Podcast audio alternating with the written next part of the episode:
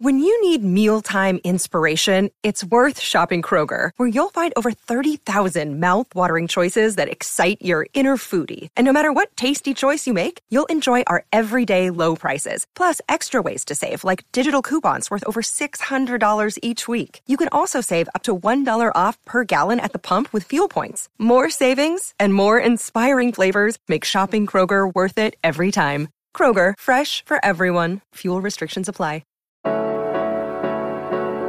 Welcome to Just Break Up, the podcast about love, heartbreak, and all the relationship advice you don't want to hear. My name is Sierra DeMulder.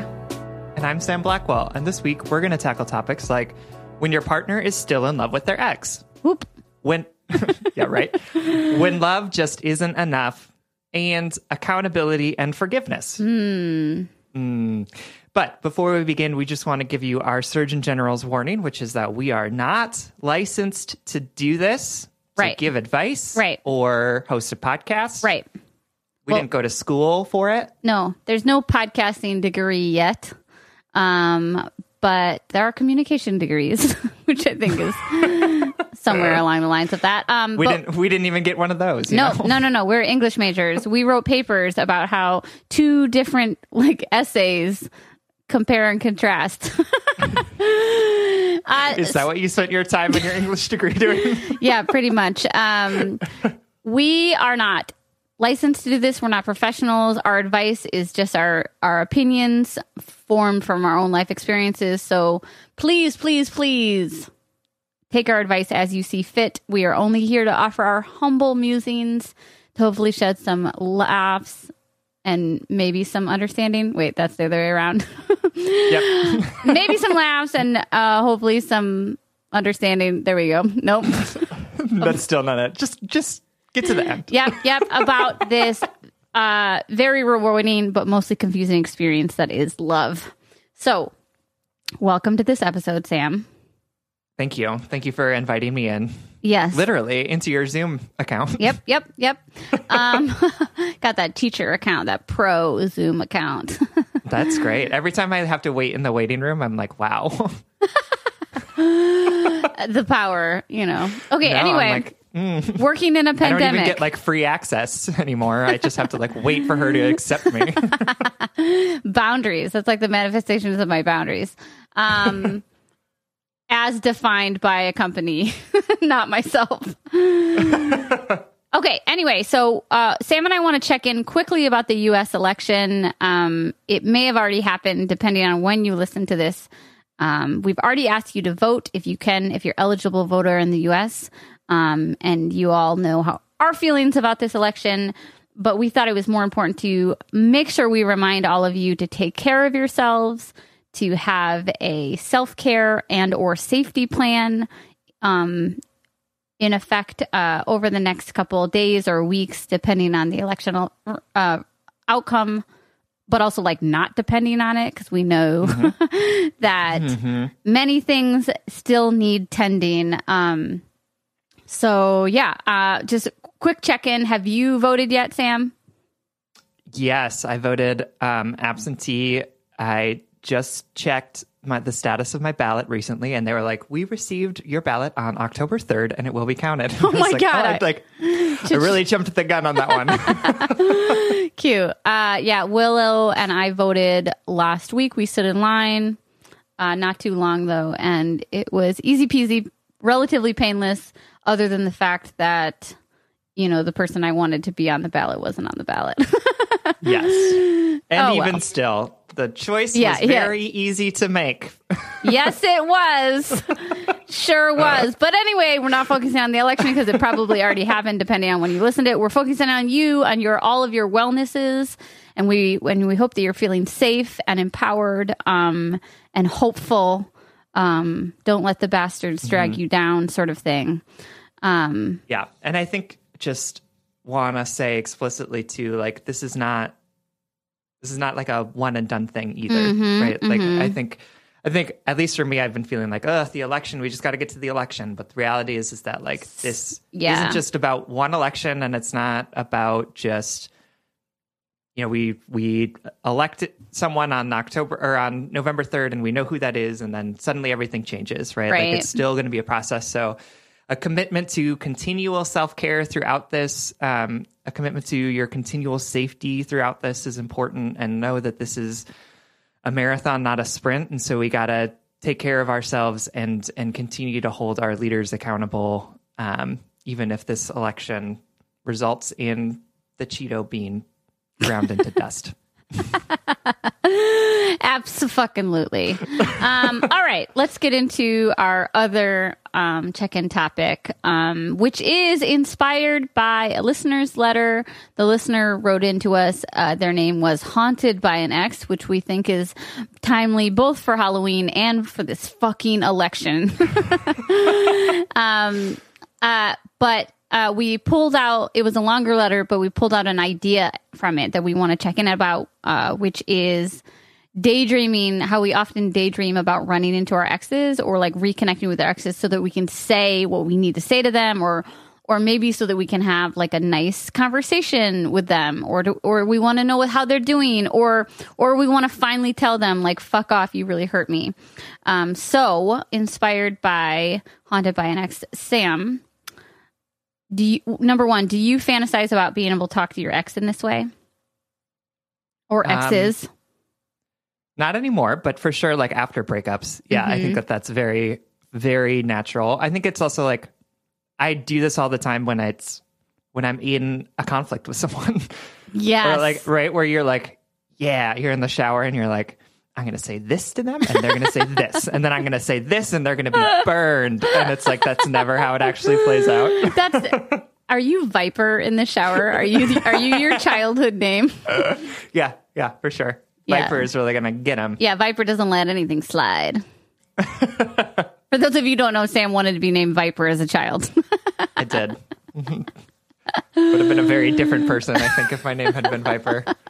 It'd be amazing if you were exactly the same. But it's just Viper Blackwell. Okay, anyway, yes, continue. What would you say? Or I guess the only thing I would say was like, I think it's totally normal. Like, yeah, I don't know that it's necessarily something you need to be concerned about, or like, I mean, if you're getting to a point where it's like years afterwards and you're still like thinking about it every day, what you want to say to your ex, I'm like, yeah, that's a little concerning. But I think it's totally normal to like want to plan out the cutting, perfectly articulated thing that you never got to say, because like I think we all just want to be heard and understood, and we want justice in dating, which, as we all know, doesn't exist, right? So I think it just makes sense. Like, I don't know that you need to like beat yourself up for it, but I do understand that it can be like an intrusive thought to be constantly thinking about this. And I think too, the other side of this coin that shows up in my life often is my, desire for everything to be okay that I learned as a child. You know, like I just want things to be okay even when it's unjust to me.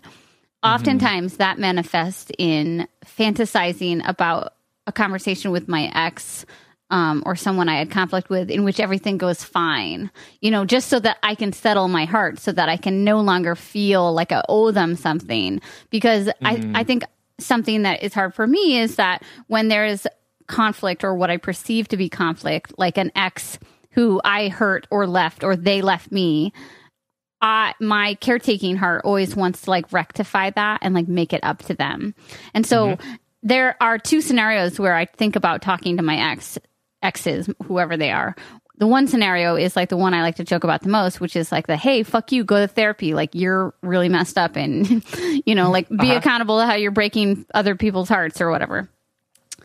But the other way is that like, oh, it's cool, we can talk about like this music that we really love together, or I can ask about their family, and they can see how like loving and caring I am. They can see how over it I am. Yes, and look, I'm like, so cool and mature and whole, and like, oh, I'm healed. You think you still have any effect on me? I don't. You don't. How's your mom? Yes. Oh my God.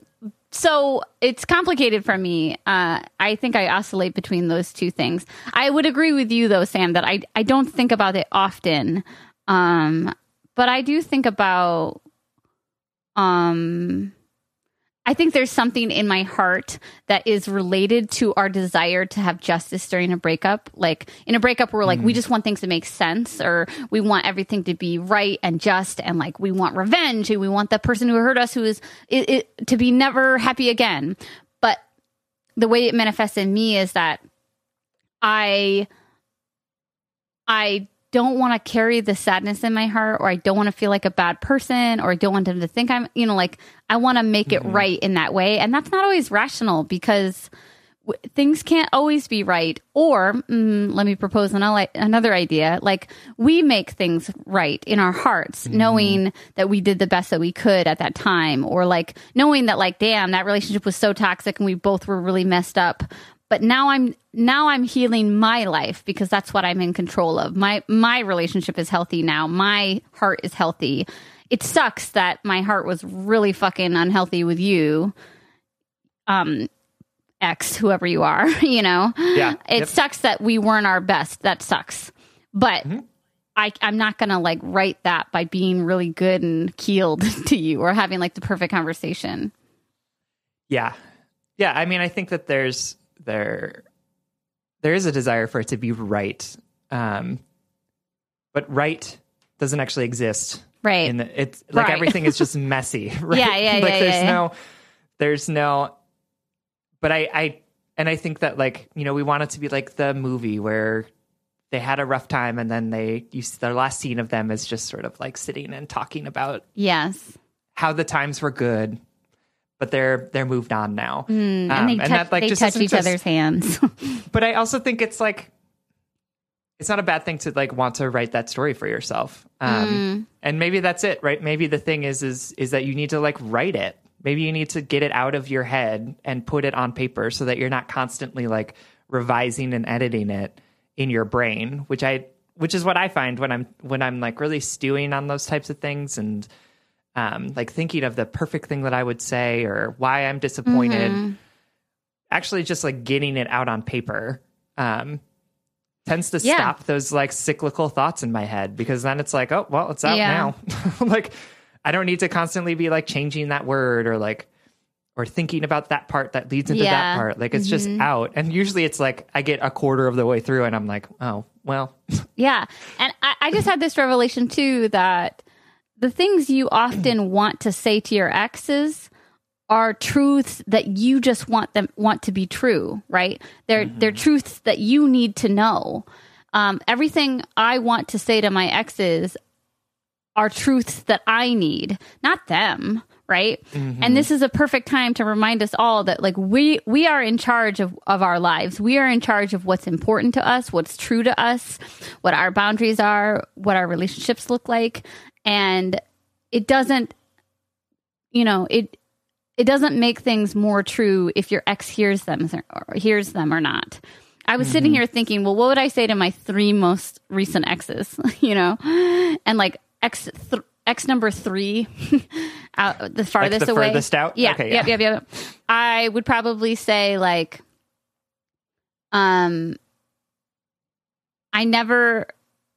I should have listened to my intuition. I never liked you authentically.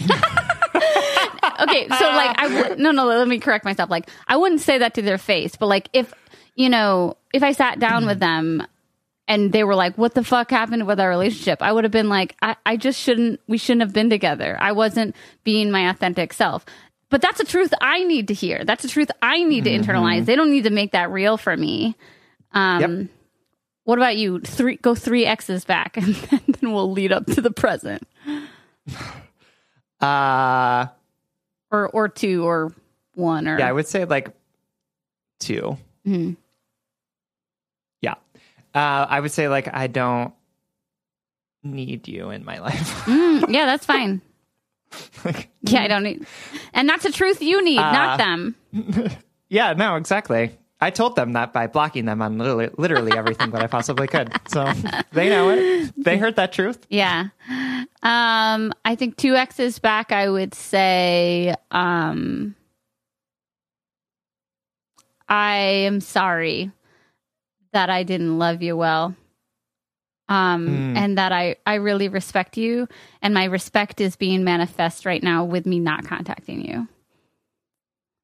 Yeah, because I'm respecting your boundaries, and I'm respecting the fact that I can't, you know, for a really long time with that ex, I thought that I could love them better by loving them poorly, you know, like by giving them my malnourished, insufficient love, that was better than me not giving them anything. But that's not true, right? I wasn't, me giving them my malnourished love was actually hurting them more than actually setting them free.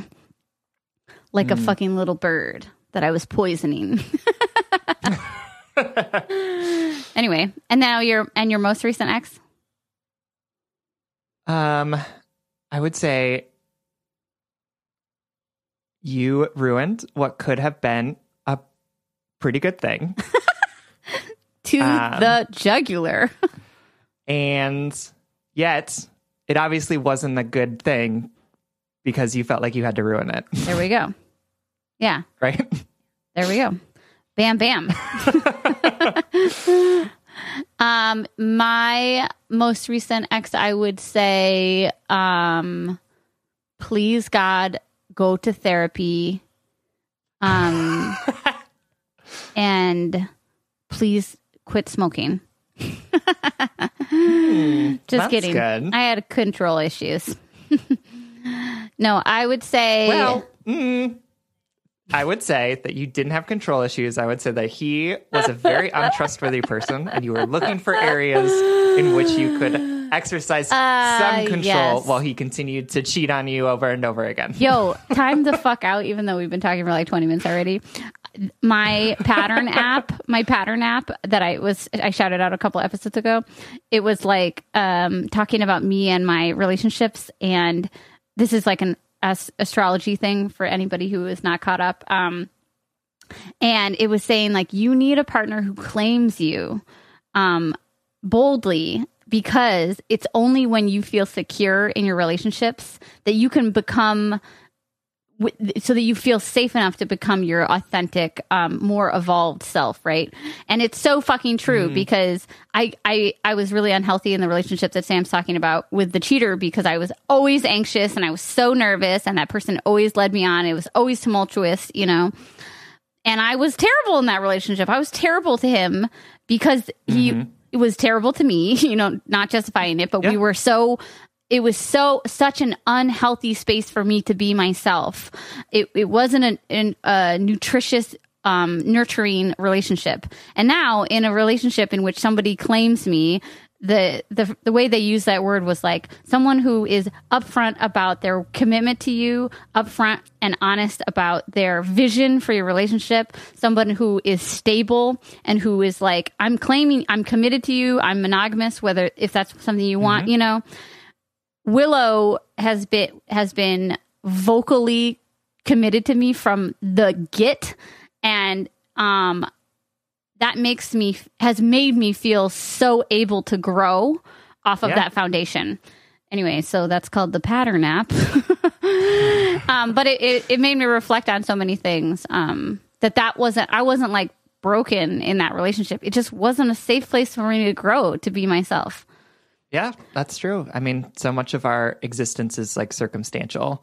And so part of what we need to do is finding the circumstances that are going to let us grow and be the healthy person that we want to show up as. Yeah. Right? And we think like it's we think it's about compatibility, like, oh, this person's like chocolate and I like chocolate. But it's like compatibility, like, how does this person's literal vibe, their essence, the way that they function, how does that function next to you and your, you know, operational whatever, you know, how does this person move throughout the world, and is it compatible to how you move through the world? Not compatible like, oh, I can hang on to this flaming train, or, oh, I can walk next to this person as they make these choices, but do they help you thrive, you know? Mm-hmm. Yeah, absolutely. Yeah, we got a letter recently that I didn't send you that was like, you know, I think it's super important for us to be focusing on self-growth and not just like on circumstance. But the reality is that like you can't grow in infertile soil. Mm-hmm. And so part of the work that we have to do to be our healthy, authentic selves is to find places where we can actually do the self-growth. Right, right, like, right. And that sometimes means that you have to stop dating someone who exactly is a different attachment style than you. Yes. Or like that you have to stop dating someone who doesn't value monogamy in the same way that you do. Or you have to stop dating someone who is in love with their ex, which is what we're going to talk about next. Yeah. And it's really hard to see that going back to our check-in topic, to like 17 topics away. But like going back to that idea, what would I say to that most recent ex who cheated on me and who was very nutritious place nurturing place for me to grow. It would be, I don't want to talk to that person. I didn't like who I was with them. And I have love and respect for them because I understand their human experience and because we have shared experiences. But like, man, out of that relationship, I see so clearly, that it wasn't a safe place. And it's so hard for us to see it in the moment because again, we always prioritize love, whatever that is, almost romance over health, like over wellness. Mm-hmm. Yep. Ooh. Anyway. No, absolutely. Yeah. And you need both things to be true at the same time in order to like, you need to work on yourself and you also need to find circumstances for yourself that support that work. Yeah. And that's hard. This is a lovely check-in topic. Yeah. No, I love it because all over the place. Sometimes we're like, the check-in topic is how do you feel about like masturbation? And other times the check-in topic actually leads to the level of conversation you and I love to have like today. Mm-hmm. Okay, let's get into our letters. All right, this letter comes from Big Lady, who is writing from the void. Hi, Sam and Sierra. To put things simply, my boyfriend is still in love with his ex. Oop, there it is. This dreadful statement is not just an assumption. This is an unfortunate and undeniable fact. I believe in transparency in relationships, so we have had a few conversations about it, both sober and drunk. The conversations usually go like this. He spouts the same, I'm a horrible person, I don't deserve you, I don't want to hurt you tangent many have heard and been manipulated by before. While I reassure him that I don't want to break up with him, that I know he's in love with her still, as long as he doesn't act on it, which he won't, it's fine, but that it does indeed hurt me a lot. For him to still be in love with his ex is extremely painful for me for a number of reasons. His ex was a friend of mine who one day randomly turned on us and stabbed us and my other closest friends in the back. She, for months, publicly spewed hate online about all of us. For him to love such a ruthless person who hurt him, me, and my closest friends is painful to watch. I no longer see the good in her, but somehow he can still love her. Also, I am unfortunately a very jealous person, so the very notion of him being in love with someone who isn't me hurts. Beyond that, I constantly compare myself to her, or at least who we all thought she was. I so desperately want to be enough for my boyfriend. However, I feel like I will never be as skinny or pretty or smart or as personable as she was. My brain so ruthlessly and wrongfully tells me that he loves her, so she must be better than me, and he must want her more than me. Despite him reassuring me that he wants and loves me, it's honestly taking a toll on my mental health. I'm a person who is understanding, albeit sometimes to a fault. I am trying to give him all the time he needs to process everything in a healthy way and not to rush it. However, they were broken up roughly 5 months before we started dating. My boyfriend and I have only been dating now for 3 months, but we had been friends for 5 years prior to dating. But that means he's had nearly 8 months to heal at this point. She broke his heart and left him with many scars. Every day I see how the mean little things she would say cut him so deep. I understand heartbreak can take a long time to heal from, but how long can this go on? How long should I let it go? In all other ways, he is absolutely wonderful. No complaints whatsoever. I love and care for my boyfriend so deeply. I don't want to break up with him, and I'm not at that point yet, but I know this can't go on forever. I also recognize that it's not my job to fix him.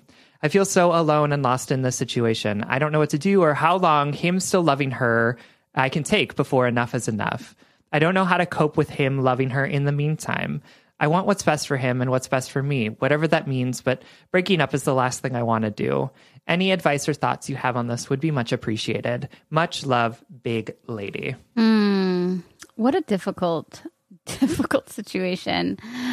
No, honestly. And painful. Yeah. Thank you so much for writing, big lady. I want to start with some bold statements that I think are important. Number one, stop trying to make sense of his love for her. That's not your job. That is his reality and his truth. But if you keep digging for why does he love someone who treated him poorly? Or why does he still love her? And, there's no answers there. That's not we're talking about safe places to grow and be ourselves. That's not a safe place. That's not a safe line of thinking to go down. Stop trying to make sense of it, because it will never make sense, because it's not your truth. It's not your reality. And absolutely. I'd add to that, you don't need any more truth. You don't need to make sense of it more. He's told you it, period. And now you need to decide what's right for you, not better understand him. I think that's a great point, because I think that rabbit hole of trying to figure it out is probably honestly a distraction from the reality of this really harsh thing that this harsh truth that he has told you, right? Because I want to say that explicitly, what he said was really harsh. It's really painful. And I know that the impulse then is to say, well, I love this person. How can they hurt me like this, right? There must be some reason for them to hurt me in this way. And I just want to say that I don't think the reason is that important right now. I think that the hurt is what is important here. Absolutely. Because I feel for him and I understand he's going through a lot, but that's mean. I know that that's his truth. And I understand that people can love multiple people at the same time and all of that good stuff that we always talk about. But at the end of the day, it's really hurtful to say to the person that you're with, I love this person still, and I don't think that I deserve you because I love this person. Right. That's not. It's just, it masquerades as being very self-effacing, but in actuality, it's very selfish. Okay, I love that observation. Yeah, and to continue what Sam was saying, the typical relationship model is, we love one person at a time, right? We all know that that's not true. Love isn't a single player game. Well, that metaphor doesn't really make sense, but you get what I'm saying. Everyone is 100% capable of loving more than one person at the same time. And more importantly, your boyfriend may actually love both of you and the ex in different ways at the same time. But that's not what isn't what is important. Our job is not to understand why and how he has these feelings. Our job is to ask ourselves the question, is he treating me well enough with this truth? Right. Period. Right. That is the only thing that I'm curious about. I don't care why he still likes his ex. I don't care why he chose to share this with you. I don't care why he is being, like Sam said, self-effacing or selfish enough to say, I'm a terrible person, I don't deserve you.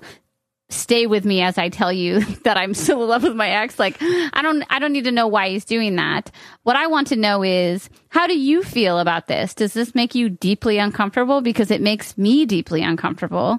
Well, I can tell you, friend, that it does make you deeply uncomfortable, right? That's what the whole letter is about, is how this is constantly making you compare yourself to her, that you are questioning your validity in this relationship. And I again want to say, I don't want to say this is anyone's fault, right? I don't want to say this is a horrible person, because he's not. Right. But again, it is the circumstances here that are, and the question is are these circumstances that are going to allow you to grow yourself and grow into a really meaningful relationship with this person. Right. And the fact that you're starting off in this way of jealousy and discomfort and dealing with this really painful thing that you're grappling with is just, it makes me question whether the circumstances are right for you to be able to find a way to to love yourself and to love him in a way that's going to be nutritious for you. Yeah.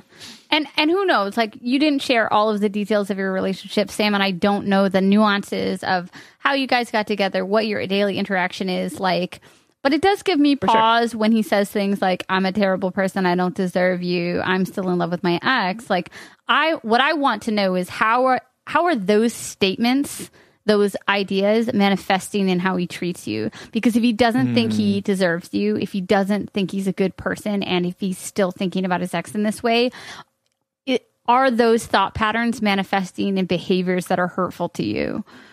Is he trying to push you away? Is he telling you this truth, this painful truth, as a justification for not being present with you fully, you know? Mm-hmm.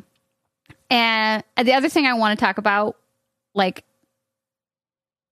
Sam and I could easily unpack why he is feeling this way and how we get, you know, how we long for people who hurt us and how we foolishly start relationships not being over other people, like how this is all very human of him. But he didn't write in. And honestly, it seems like you've done enough mental gymnastics to try to understand and empathize with your partner in this difficult time. What I'm wondering is, have you done that same mental and emotional labor for yourself? And I'm going to start by telling you that, guess what? Skinniness doesn't make you enough for someone, and intelligence doesn't make you enough. Even kindness doesn't make you enough. Especially your ability to justify, empathize, understand, or fold yourself into a smaller, more accommodating version of yourself doesn't make you enough for someone. You are enough right now, as is, in this moment. And if your partner doesn't want love and want you wholly as is right now, and not as a seat warmer, right? Mm-hmm. Then it's time for you to go find someone else who can love you more fully and more nutritiously, you know? Absolutely. And I just want to acknowledge, like, I know it's, Sam and I only get so much from everyone's letters. Like, we're not in this relationship. We don't know what it's like. And we don't know these people, right? We're going off of, like, how, 600 words or whatever. Mm-hmm. But the thing that stands out to me in this letter isn't my boyfriend's in love with his ex. It's, I'm feeling anxious and unfulfilled and unloved, and I'm trying really hard to understand why my boyfriend is doing this thing that hurts me, and I'm still looking for answers. Not, what do I need? What do I need from him? Is he giving me it? No, I'm going to go find it elsewhere, you know? Mm-hmm. Yep, absolutely.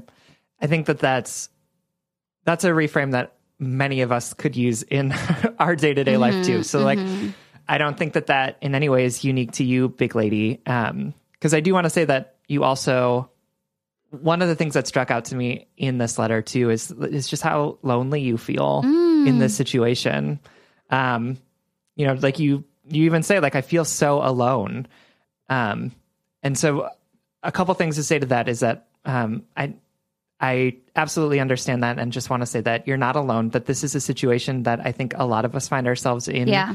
I dated a man who was in love with his ex for a long time. And so, like, I know how painful it is to constantly feel like, did he do this better than me? Right? Like, was he happier when they did this thing together than he is with me right now? Mm-hmm.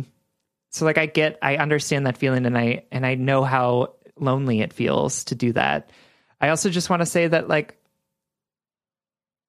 what is the point of being in a relationship if it just makes you feel more lonely, right? Like, if the outcome of this is that you just feel more isolated and less connected to this person, then I don't know what you're getting out of it, that you couldn't get by being alone. And I know that that's a really harsh thing to say, but I think sometimes we get so wrapped up in the idea of relationships, right? That we don't necessarily recognize that, like, relationships can be really lonely. They can be even more lonely than being alone, because you are constantly reminded on a daily basis that this person should love you and they don't, or like, they should be showing up for you in this way and they're not, right? And so I just want to say that to maybe help reframe as you think about, like, what are you getting out of this relationship? What is the net benefit? What is totally what are the things that are fulfilling you as opposed to what you've written to us, which is, again, probably just one part of the multifaceted relationship that you have. But this one part is really making you feel lonely. It's making you feel isolated and alone. And that's not a fun place to be. That's not a place where growth happens. Right. Yeah. I just feel like you don't deserve this. I feel like even Sam and I are pondering the ways in which this doesn't serve you. And I'm not saying that your boyfriend's a bad person. And I'm definitely, this is something I want to reframe, which is I made the joke about like a seat, being a seat warmer, you know. I want to reframe that because I actually don't ideologically agree with that. You're not a substitute for this woman, and you're oftentimes when we are in a relationship, if we're the quote rebound person, or if we're the person after someone or in between two relationships or whatever, we feel like, oh, well, we were just a temporary thing. You're none of those things. And also you're not connected to this ex, right? You are your own wonderful being, your own whole person. And whether he chooses to, whether you are for him or not is almost out of your control, right? What is in control for you is, am I being treated well? Am I staying in a situation out of fear of scarcity? Or am I staying because I actually feel fulfilled in this relationship? I think it's hard for us to walk away from something that's fine, that's good but hurting us, good but making us feel lonely, good but making us constantly second guess ourselves and compare ourselves to someone else. It's hard for us to walk away from something that's good because, you know, that doesn't feel, it feels better than the fear of being alone or starting over again, right? Yeah, for sure. But I think you deserve to look at this relationship critically. You deserve to ask for what you need. I mean, also, again, I keep stumbling over the idea that we don't fully know all of the details of this relationship. But here's the thing. If this relationship is perfect, except for he's still in love with his ex, this is still what you should do. You should tell your boyfriend, like, I need you to do some work to put this woman in the past because we can't let our relationship move into the future, to flourish, to grow together. Moving forward, if you're still dragging your feet and holding on to like rotting dead baggage, you know, there. If this relationship is healthy and we've misread in between the lines of this letter, and it's something worth holding on to, then you need to hold on to your truth, which is that you don't deserve to be in a relationship in which someone is not showing up 100% because they're holding on to the past. And hold on to the truth that that this is a good relationship, but you deserve better in this moment. There is a way for you two to rise above it, to rise through this together, but it's going to take some potentially uncomfortable accountability and transparency. You know, like, hey, bro, like do what you need to do to let this person go, because or else you're going to lose. I don't know, both of us, essentially. Mm-hmm. Mm-hmm. Yeah. Any last words? Any signing off advice? No, I just want to say thank you for trusting us with this. And I hope that this makes you feel less lonely, because there are two people across the world who are here and see you and understand how painful this is, and how it can feel selfish to look at something good and say it's still not good enough. Mm-hmm. And that's a really hard position to be in. So know that you've got us cheering you on, and just know that you're going to make the right decision for you, because that's all we are capable of doing, is making the exact right decision for ourselves in every given moment. Yep, absolutely. We love you. Thank you so much for writing. Y'all, as a self-employed person, as a mom of a toddler, I am always struggling with finding time to manage my finances. At the end of a busy week, the last thing I want to do is spend time budgeting all of my expenses or tracking down customer service teams to cancel old subscriptions I no longer use. But now I use Rocket Money, and it does all of that for me. Rocket Money is a personal finance app that finds and cancels your unwanted subscriptions, monitors your spending, and helps you lower your bills so that you can grow your savings. With Rocket Money, you have full control over your subscriptions and a clear view of your expenses. You can see all your subscriptions in one place, and if you see something you don't want, Rocket Money can help cancel it with a few taps. I love how the dashboard shows me this month's spending compared to last month, so I can clearly see my spending habits and check myself if needed. Plus, they'll help me create a custom budget and keep my spending on track. Rocket Money will even help try to negotiate to lower your bills for you by up to 20%. All you have to do is submit a picture of your bill, and Rocket Money takes care of the rest. They'll deal with customer service for you, which I obviously love as a somewhat introverted, conflict-avoidant person. Absolutely. Rocket Money has over 5 million subscribers and has saved a total of $500 million in canceled subscriptions, saving members up to $740 a year when using all of the app's features. Stop wasting money on things you don't use. Cancel your unwanted subscriptions by going to rocketmoney.com/justbreakup. That's rocketmoney.com/justbreakup. rocketmoney.com/justbreakup.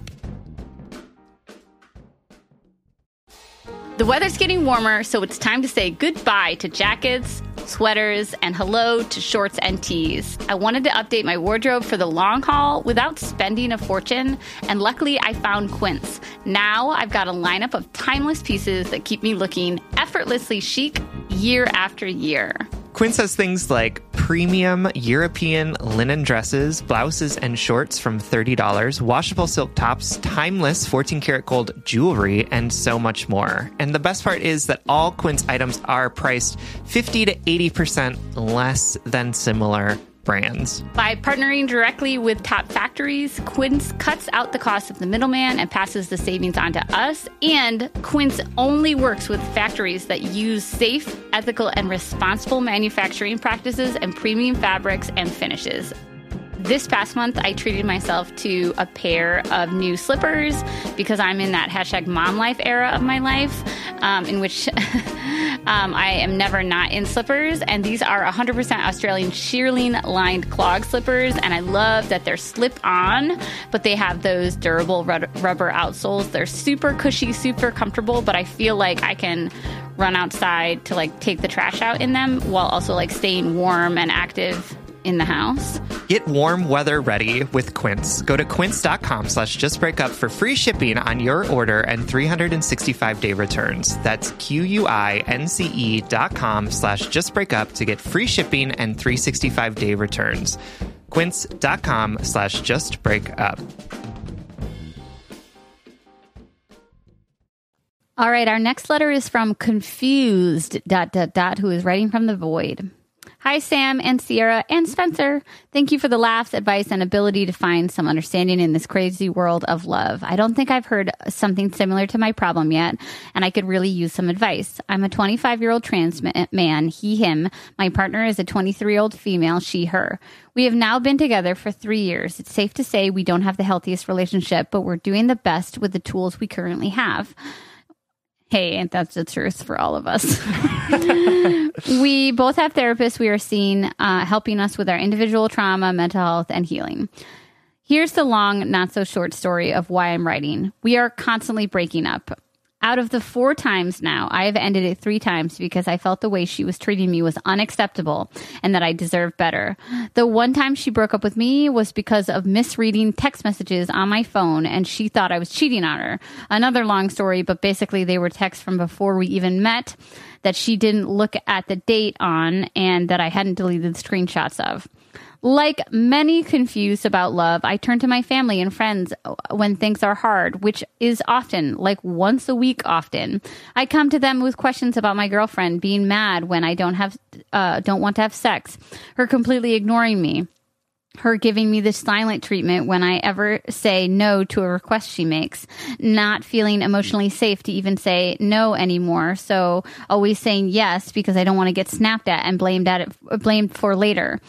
And the latest thing, she got mad at me because I was going to hang out with my quarantine friends, 3 girls I've known since my freshman year of college that I've never looked at romantically, because she was cheated on by her last boyfriend, and it is her insecurities coming out. I've tried to be understanding and communicate. I've done my best to give her space for those feelings so she can process it, but still hold her accountable for the toxic behavior. But these fights happen every week and always end the same, us coming back together, talking about how we contributed to the overall problem, one or both of us crying, and then promising that we'll work on our problematic behavior together, only for said behavior to be repeated a month after that. My friends, family, and even my therapist all have the same question. Why are you still with her? Which you must know it's bad when your therapist is questioning your choices of significant others. To which I respond confidently because I love her. And the consistent answer I receive is something like, yeah, but why else? To which I have no response. I never knew I needed another response or reason to be with someone outside of loving them and wanting a future with the person I love. I know she has done and will continue to do a lot to hurt me. Ooh, God, that even hurts to read out loud. I know. But if I'm being honest, I've lost all optimism that things will actually improve, but I'm struggling to find the last straw that ends it permanently. Spoiler alert, honey, it's you. You are the last straw. Yeah, right? You got to put that own straw on your own back. Okay. It's a weird feeling. When I'm away from her, I look at our relationship and I'm dead set on ending it. I see all the emotional abuse she's put me through, the lasting effects of it, and how much I've changed because of it. But once I actually see her, things get flipped on its head. I totally lose all will to break up with her. I'm content with it because she tells me things will get better and I always believe her. The constant cycling of wanting to break up and then not has been going on for the past year now. How do you know you should end it? How do I walk away and stay away? If love isn't enough to be with someone, then what is? With so much love and admiration, confused. Oh, confused, my darling. That's confused. My love. A very apt word for, for what you're feeling right now. This situation is so hard. So hard. And I want to say before we get into our unqualified advice that this would challenge me. I have a many feet down, way down. I have a deep-seated fear of conflict and fear of following through on these things. And I just want to say, like, what you are challenging yourself to do, or I guess more importantly, like what you have been unable to do so far is something deeply relatable to me. So I'm going to give you a bunch of advice that's a lot easier for me to say than it is for me to actualize. But I also... Which is true of this entire podcast. 100%. But I'll also add to that, as I get older, I covet my 20s. I covet the time that I spent... that I spent like betraying what I knew to be true, not listening to my own instincts, putting myself in situations that repeatedly and regularly hurt me. Now that time feels more fleeting to me, you know, like it's just moving so fast. I wish I had those years back. So I'm going to push you to do what I could never do, which is to be the last straw, to do what you know is right because you know it is right in your heart and in your soul, even though it's uncomfortable, even though it's painful, even though you have love for this person. You know deep down that this is not a safe place for you to be and that you don't deserve it. So that's the general gist of my advice. Just break up. It's so easy. It's just 3 words. Right. Yeah, so, like, I guess on that idea, I'll extrapolate a little. Something in your past, somewhere in your, like, I'm going to ask you a question and I want you to, like, journal about it after you listen to this episode. Like, something in your past taught you that love was not hurting someone or forgiving them or giving them a second chance. Something about something in your past taught you that love was showing up again and again and again and again, right? Mm-hmm. Also, like something in your past might have taught you that not giving of yourself or conflict or something like that was something to fear, you know, that something in your past took away your right to that power to say, no, you can't treat me that way. And I'm going to draw the line. I'm going to be that final straw, you know?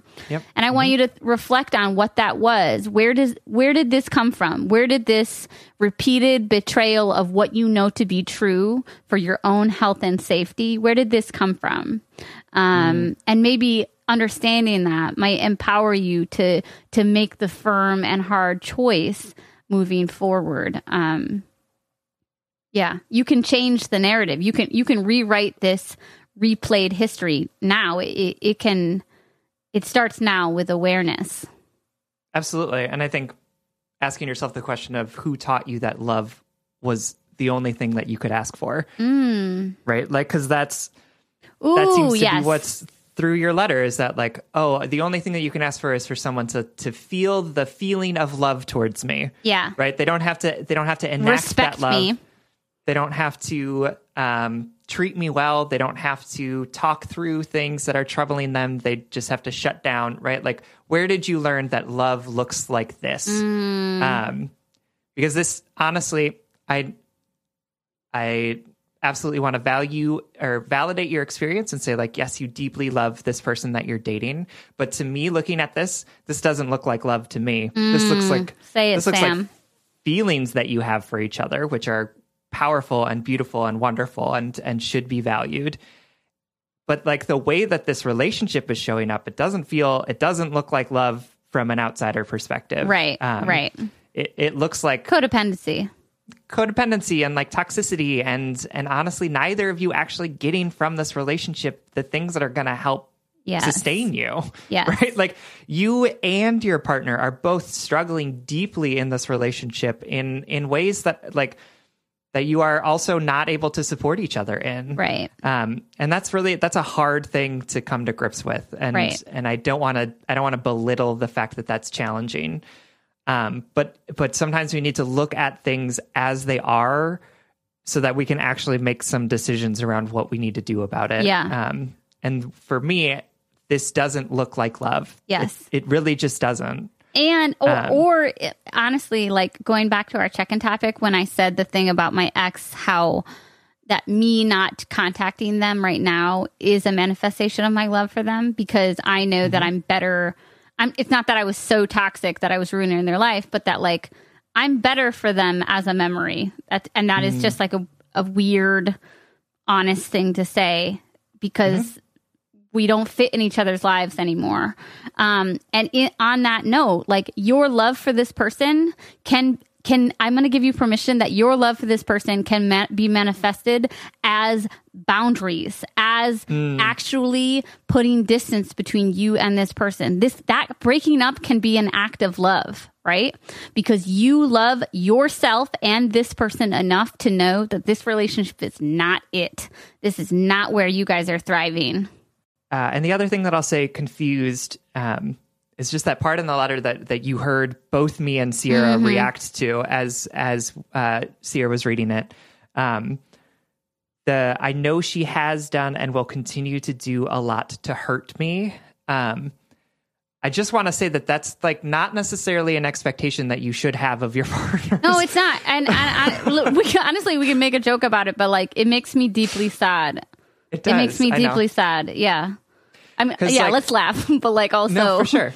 To be clear, like I think that we can expect our partners to continue in some ways to disappoint us, right? Like right. I think that our partners will never be everything that they want us to, right. that we want them to be. And that's okay. Like that's actually a good thing. And that we can love them for the fact that they can't show up for us all the time and find resources and other supports that can help support us when we need it. Like, that's all good and healthy. That's an acknowledgement that people are people and they're not superhuman.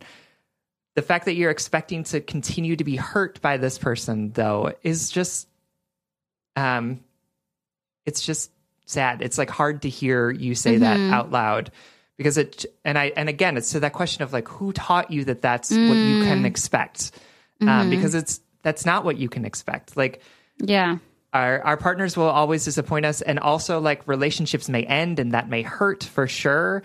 But we should not just expect that our partner is going to continue to hurt us. Like that's not sustainable. That's not an expectation that we should have. And it just gives me pause. And I want to say to you, like, what you said there isn't what you should expect. What you said there is a reason for you to be asking for something different or to be seeking support elsewhere. Because if this person is going to continue to hurt you, that's not love. That is. Right.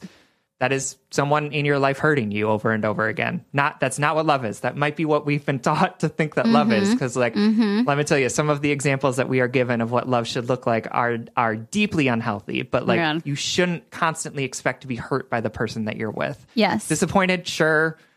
Annoyed with, sure. Frustrated at, perhaps. But like not hurt by. That's so. And not regularly. Exactly. I want to tell you lovingly and confidently that you are worthy of healthy love, that you are whole and deserving, and no matter what your contribution to this relationship is, no matter what toxicity manifests in you, that doesn't mean this is the type of love you deserve. Your girlfriend doesn't deserve it either, right? You know that you're both hurting each other in a way that is not sustainable and not a healthy place for you to grow. But that being said, just because you have made these, just because this is the relationship you're in now, doesn't mean that this is the love that you deserve. Absolutely. And I want to close, maybe if Sam and I can give you some scripts, some language to use, because we know that breaking up, especially trying to break up in a relationship like this that has so many like deep ties, you know, where you feel stuck in this cycle, can be really particularly hard. But we just want to remind you that that you get to decide what your life looks like. You get to decide how to move forward. And it's hard because so often we feel like puppets to our hearts or to our emotions or to other people. For sure. Or we feel like we just cannot control those subconscious thoughts in our heads or our behaviors or whatever. But that's not true. That is a narrative that we tell ourselves to keep ourselves in that safe, comfortable space of non-growth, right? But we're going to get a little uncomfortable. We're going to get a little honest, and we're going to say the things that we need to say to seek the life that will nourish us the most. So what you're going to say to your partner is, I love you. It is obvious that I love you, but it has become apparent to me that our love is not enough to have a healthy relationship. And you and I both deserve to be in a partnership in which we are not afraid of each other. We're not being hurt regularly. And I need to end it for real this time. I need space from you for real. Please, you know, I love and respect you. And, you know, this person's reaction might not be the reaction you want it to be, right? But I would also say, like, we can't build a foundation in a burning house, right?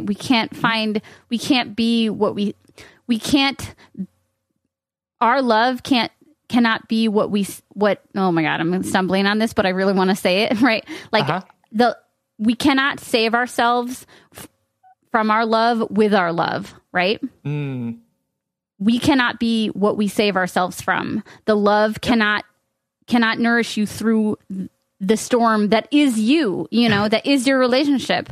Yeah. What else, what would you have them say to their partner?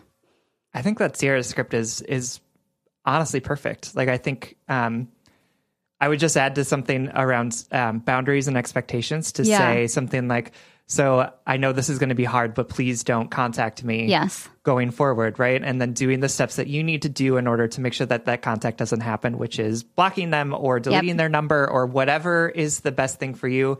You know, I love the block. Yes. So like, just want to say it.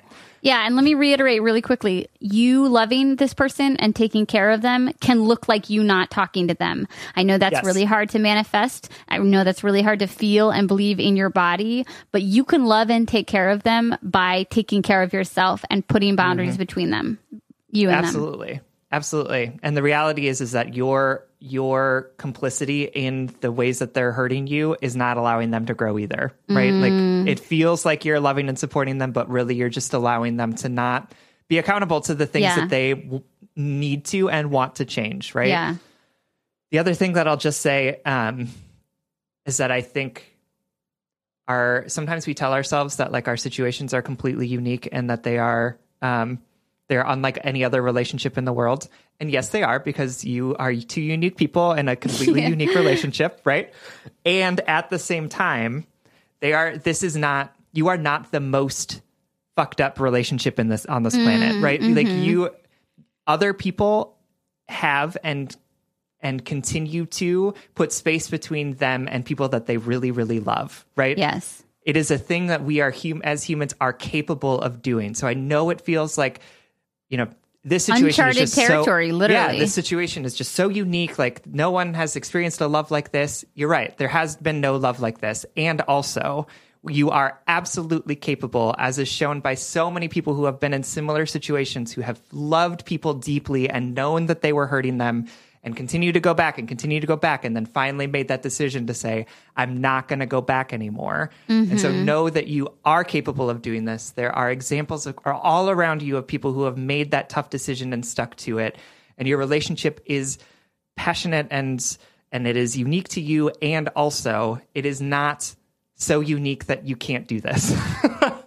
And I just, like, want to say that because I've been in those situations where it's like, well, you just don't understand. Like, our bond is just so different than everyone else. And the reality is it's like, no, our brains are set up to do this stuff to us all the time. Like, our brains are set up so that every time you see this person, it floods with chemicals, chemicals that make you want to just, like, touch them and, like, be with them. And so it's our job to undo some of the things that our bodies naturally want to do, and know that the situation is really difficult, take solace in the fact that others have been here too and have found a way to do it. And you can use those examples to help motivate and inspire you to be able to cut this person out of your life. Absolutely. And thank you for letting us answer this question. I feel honored. I feel like I learned from this conversation. Yeah, me too. All right. Good luck. We love you. We love you. Thank you so much for writing. Hey, it's Kaylee Cuoco for Priceline. Ready to go to your happy place for a happy price? Well, why didn't you say so? Just download the Priceline app right now and save up to 60% on hotels. So whether it's Cousin Kevin's Kazoo Concert in Kansas City, go Kevin, or Becky's Bachelorette Bash in Bermuda, you never have to miss a trip ever again. So download the Priceline app today. Your savings are waiting. Go to your happy place for a happy price. Go to your happy price, Priceline. All right, our third letter of the episode comes from Anonymous, who is writing from The Void. Anonymous writes, "Hi, Sam and Sierra. I recently came across your podcast while searching for anything that could possibly make going through a breakup any less gut-wrenching." There's nothing. Spoiler alert. That's hilarious. "So far, it has been tremendously helpful, so thank you. My relationship of 2.5 years ended a couple of weeks ago. I'm a 27-year-old, and my ex, wow, still not used to saying that, girlfriend, is slightly younger. There were a lot of factors that made this relationship very complicated from the beginning, but if I got into all of that, we would be here for days. We were in a long-distance relationship the entire time, however. That isn't what ended our relationship. Our relationship ended because of a lot of mistakes on my end. I recently listened to an episode where someone said that they are the toxic one, and they are the one who you would tell to their ex to block. And that is exactly the same situation I am in. I'm extremely remorseful, guilty, and shameful about the person I have become, and I'm feeling those things even more so now that we are broken up, because I know that these mistakes are what ended my relationship with someone that I really do love. Even though she rightfully chose to end the relationship, she has shown me an unbelievable amount of grace, empathy, and forgiveness. She is truly amazing. And as much as I am heartbroken and devastated about the breakup, I am grateful for the opportunity for both of us to grow and heal, because I know that wasn't possible while in the relationship. I want to be someone who has integrity and makes decisions out of love and honesty, not out of fear. My question is, do you have any advice on how to balance accountability and self-forgiveness? Right now, the push and pull of those two actions make me completely stuck. If I hold myself accountable for the mistakes I've made, any and all self-forgiveness goes flying out the door, and I spiral into so much self-hate and shame that it eats me alive. If I allow myself moments of self-forgiveness, I immediately take it back and say to myself, but wait, you can't let yourself off the hook that easily. I am ready to be on a path towards healing for my own sake and so that I can avoid hurting others in the future. I know better than to expect that to happen immediately, but I can't seem to even get started. I've been in therapy for 3 years and I've been sorting through this problem for about 2 years now, as many of these mistakes were made quite some time ago. As much as I consider myself a self-reflective person, this is the one thing that I can't seem to move past. Thank you so much for reading this and for all of the time and effort y'all put into helping people. What a great letter. Sam, do you want to take the lead on this one? Yeah. Anonymous, I think that the problem that you describe here is like one of the great problems of humankind. Yes. Right. And of the internet. Yeah, for sure. And I don't generally like to make like universal declarations like that about like humankind, but honestly, what you're talking humankind. About humankind. Yeah, right. Like robot voice. All humans are the same deep down. 'Cause I just want to say like, yeah. Welcome to the club. I think that line between practicing forgiveness for ourselves and practicing accountability is really challenging. Yes. And it's something that we need to get into more and more as we continue to grow. But I will say to you that the two things that I talked about there, accountability and forgiveness, none of those things is shame or self-hatred. Mm-hmm. And so want to be clear that when we talk about accountability is not beating yourself up. Accountability is not telling yourself you're a bad person or hating yourself or constantly saying, oh my God, I need to grow more because like I'm a constant source of pain for other people, right? Like, or I did that horrible thing and therefore like I need to atone for that by self-flagellating as much as possible. Like that's not accountability. That's just shame. That's right. That is reading into the actions that you made that were the best things that you could do in those moments with the tools and resources you had. And instead of saying, wow, the tools and resources I had in those moments were really, really not good. So what can I do to make sure that I have more tools in my tool belt? And instead saying, wow, those actions are indicative. I am a tool. I'm a tool, exactly. Or like those actions were indicative of something that is rotten within me, something that I need to hate, something that I need to exercise from my body. Yes. Because I'm a horrible person, and until I get rid of that thing that's horrible, I will never be loved, and I will never love anyone else in the way that they need to. Yeah. That's not it. Like, that's not... Mm-mm. That's a lie. Like, honestly, that's a lie you're telling yourself over and over again.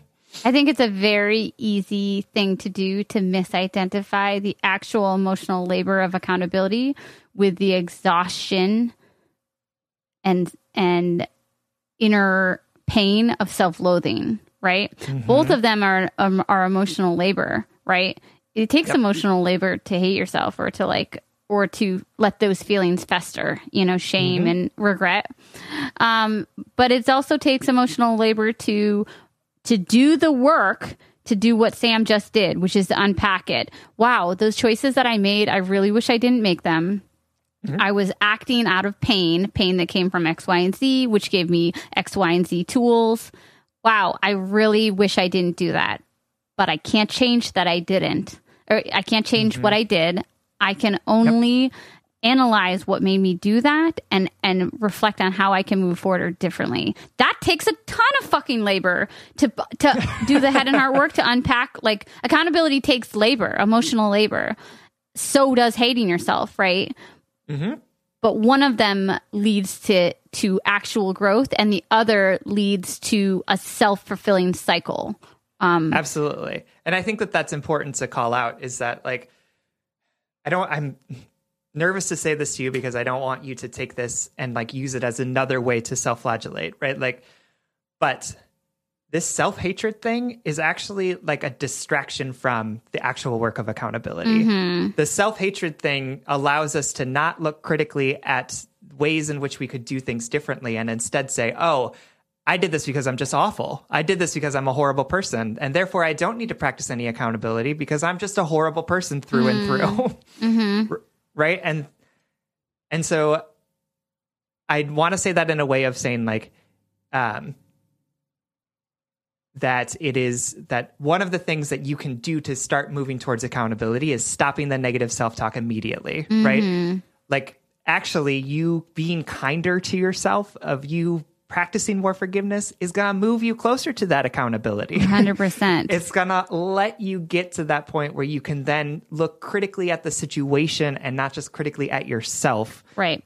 And actually begin to do things that are going to change outcomes for you in the future. Yeah. Self-loathing doesn't actually give us any information about ourselves. It doesn't, because it tells us a lie about ourselves mm-hmm. over and over again. Mm-hmm. It tells us a narrative that we're rotten to the core, which is not true. And if right. it were true, then, like, why would you practice any accountability? We're like a horrible person, which is like every man that I dated in my 20s. Yeah. Who's like, I'm a horrible person, so therefore I am justified in being horrible to you. And it's like, yes, oh my God, I can fix you though. Mm-hmm. I want to have a tangential conversation about accountability and the self, because when I hear the word accountability, I often think about relationship others. I always think about others. Accountability feels so external to me, you know? Mm-hmm. And I think about community, I think about relationships, and I think about it as a good thing, right? Like, I think about accountability as like an invitation to a greater relationship with someone, or invitation to a higher purpose, or whatever. But it makes me, this letter and this conversation makes me think about another way of holding accountability that I don't always think of, that I don't think we think of immediately. You know, on the relationship, like per relationships on this podcast, we talk about, like, empathy doesn't mean a lack of accountability to others, you know, other mm-hmm. people treating us poorly. But in that situation, I think we were talking about somebody who, like, isn't texting us back or something, you know. Mm-hmm. I can understand all the reasons why you didn't text me back, but my empathy doesn't absolve you of accountability. But mm-hmm. what I have been thinking about, what I'm trying to get at is, in that situation, this random imagined texting situation, the accountability isn't about the person. It's not about, like, just because I can understand you owe me accountability. It's that just because I can understand why you're not texting me, I'm going to be accountable to myself. And I'm going to say, I don't deserve to be treated like that. Or, you know, I'm just sort of having my mind slightly blown about thinking about accountability to the self, especially in conversations when we feel like we have been the abuser or the toxic one, or when we're reflecting on our relationship, on our choices, and we feel shame or regret, or we feel like a bad person. Okay, so accountability moving forward then isn't rectifying to another person. It's not making it up to another, like, higher power. It's not making up that relationship and proving that you can be good again. You know, going back to the check-in topic, I know so many people, like, want to see their ex and have a conversation to prove how they're good and healthy now. You know, like, oh, look, I'm not an asshole anymore, you know. Yeah. But accountability is internal. What am I going to do? How am I going to treat myself? How am mm-hmm. I going to hold myself accountable to the truth that I know? You know, how do, like, again, self-loathing teaches you nothing about yourself. It doesn't tell you why you learned how to accept love this way, or why yep. you decided to show your pain in this way. Accountability mm-hmm. is about going deeper into yourself to give you a greater understanding so that you then can be your greatest self. Mm-hmm. I always think about accountability as externally, which always makes me feel shame. I'm accountable right. to this person. I need to feel, I wasn't good enough for them. I was bad. I made a bad choice. I hurt them.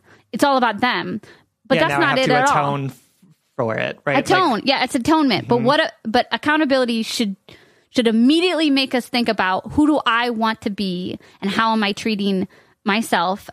and how is that affecting how I treat others?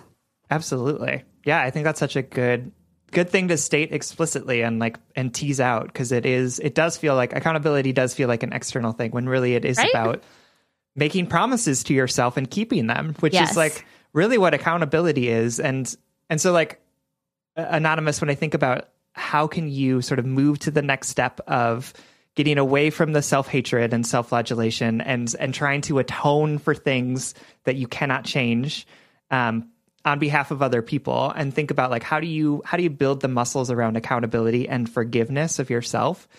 And my recommendation is to understand that these are like muscles that we need to build up. And so maybe don't focus on the thing that has brought you the most shame, or like the thing that you are most embarrassed about, right? Like, how do you practice this in a smaller ways on a daily basis to build up the muscles so that you can begin to tackle some of the bigger things in your life? So like, instead of being like, wow, I really fucked up this relationship and was a horrible toxic person and like did all of these horrible things to this person, why don't you start instead with like something that's smaller, that is much more easily managed, that you can then like give you some tools to be able to tackle the biggest thing. So like, what is one small promise that you can make to yourself every day that you can either accomplish, or if you don't accomplish it, practice that self-forgiveness, right? So is it, I don't know, like flossing your teeth, or is it going to be, I'm going to, do a mindfulness meditation every day, or I'm going to move my body at least once a day, right? Like, what are some of those things where you can say like, I made this promise to myself and I just kept it. That's awesome. Mm. Like, I held myself accountable to the thing that I wanted. And then if you don't go for that walk or you don't do that practice, say, I didn't do that. And you know what? It's okay. I forgive myself. I can't be perfect all the time. And so I will renew my commitment tomorrow to practicing, or to keeping this promise to myself. Right. And then like using that to sort of build towards...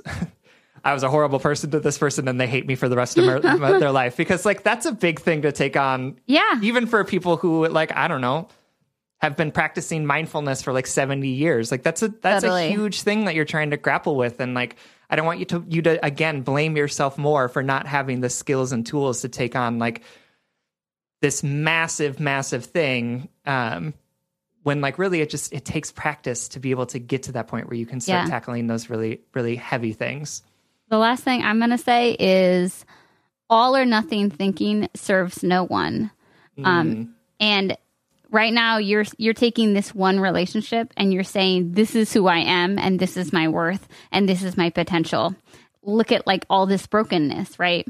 But this is just one relationship in your entire life, This all or nothing thinking, like that I am a totally bad person if one person thinks that I'm a bad person, is not real. That is not real. And that narrative, I say it serves no one, because we often, more often than not, we think of that narrative with our ex, right? Like, oh my God, my ex was so shitty to me. I can't believe he's happy in a new, healthy relationship. The audacity of that person to be a multifaceted human with different interactions with different people, you know? Mm-hmm.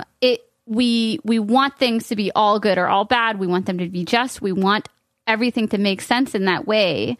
But it serves no one, and it definitely doesn't serve growth and healing. So remember that just because one person had this one experience with you, and that you, in this manifestation of your life or whatever season of your life you are in, you didn't act in a way in which you are proud of, doesn't mean you are not someone that is like worthy of love, or worthy of making mistakes and being forgiven, or an enjoyable person. I literally know for a fact that there are hundreds of people out there who love you and have enjoyed their time and experience with you. I know, I don't even know you, and I know that is a fact. Absolutely. Yeah. Whether it is like literally a bank teller, or the person who serves you your coffee in the morning, or your coworker, or your friends, or your kindergarten teacher, or your kindergartner best friend, like these people have loved you wholly and purely, right? You haven't tricked anybody. Yeah, all right. I mean, I think that's it. I think we... and also like good fucking luck. Like good luck. Good for you for looking at yourself and beginning this journey into self accountability.